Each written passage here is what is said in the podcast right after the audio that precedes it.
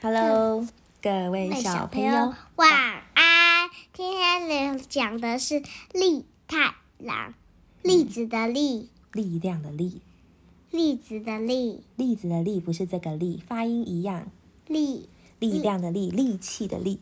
栗栗栗子，啊，好啦，OK，各位小朋友，我是 Ruby 老师。我们今天一样要讲的故事是双美双美生活文创发行的这个童话故事。名著大家读日本童话二十篇，其中的一篇《绿太狼》。好，我们仔细听啦。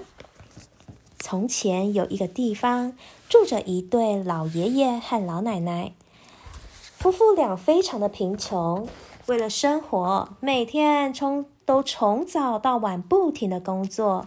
有一天，老爷爷对老奶奶说：“老伴啊，我们一直工作，身体弄得比墨水还要黑，偶尔也来洗个澡吧。这时候，老奶奶说：“你说的对，我们来把身上积了许久的污垢刷掉吧。老爷爷和老奶奶烧了一锅热水，轮流替对方刷背，污垢纷纷掉落。两人刷出一堆污垢，眼看就快堆成小山了。我说，老伴啊，以我们的年纪，不会有孩子了吧？就用这些污垢做个婴儿看看吧。于是他们就用身体的污垢做了一个婴儿。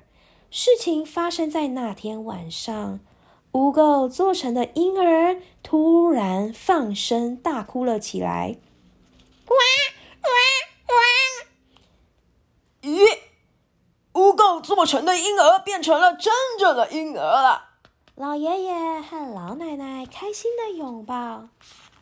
老奶奶煮稀饭给婴儿吃，婴儿吃了好几碗。不可思议的事情发生了，他每吃一碗饭就长一个碗的高度，吃两碗饭就长两个碗的高度，迅速的成长。婴儿长大之后，对老爷爷和老奶奶说：“请给我一百罐的铁棒。”老爷爷和老奶奶虽然很惊讶，但还是拜托村里的铁匠帮忙制作。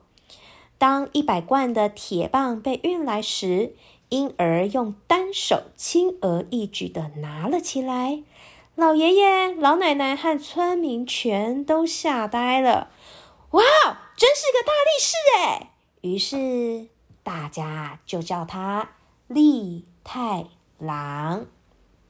某一天，利太郎说：“啊，我要展开考验之旅。老爷爷、老奶奶，你们要保重哦。”考验之旅？就是他想要证明说他的力量很大，可以跟别人竞赛，可以赢过其他的人。利太郎拿着铁棒，翻过高山，穿越河谷，来到一个陌生的地方。他看到一个块头很大的男人正在打碎岩石。嘿，我是日本第一大力士石子太郎。块头很大的男人向利太郎自我介绍。利太郎不认输的说：“啊，我才是日本第一。”石太石子太郎接着就说：“啊，石子太郎是他吗？嗯，不是，他是利太郎。既然这样，我们来比力气吧。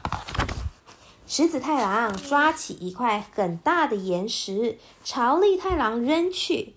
利太郎用铁棒奋力击回那块岩石，刚好打中石子太郎的头。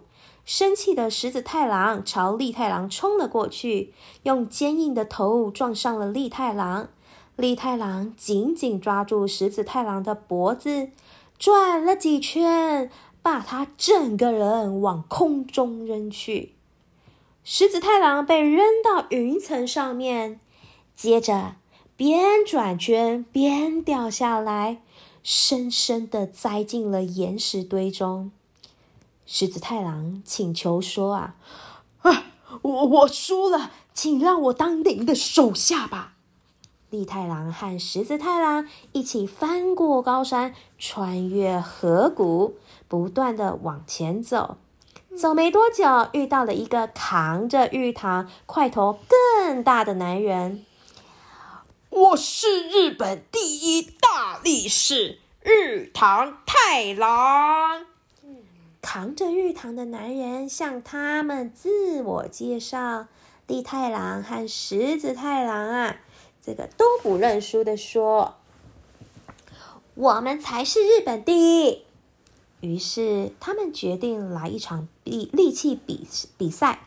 石子太郎大步向前，一把揪住玉堂太郎，却被轻易的甩开。利太郎摩擦着拳头说：“接下来轮到我了。”利太郎举起玉堂太太郎朝空中扔去，玉堂太郎同样飞到了云层上面，然后边转圈边掉下来，深深的埋进了土里。玉堂太郎说：“啊，哦，天哪，你太强了，我输了，请让我当您的手下吧。”三个太郎翻过高山，穿越河谷，迅速的往前走。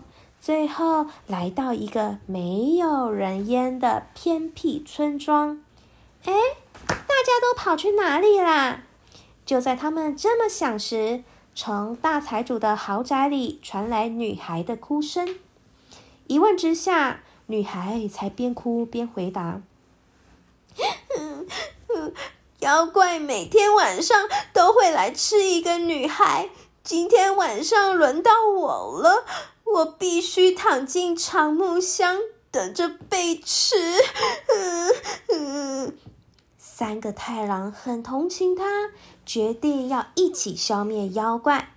他们代替女孩躺进长木箱里，等待妖怪。过了半夜，妖怪慢吞吞的来了。我来了。妖怪打开长木箱的盖子。石子太郎大声的吼着：“臭妖怪，由我来对付你！”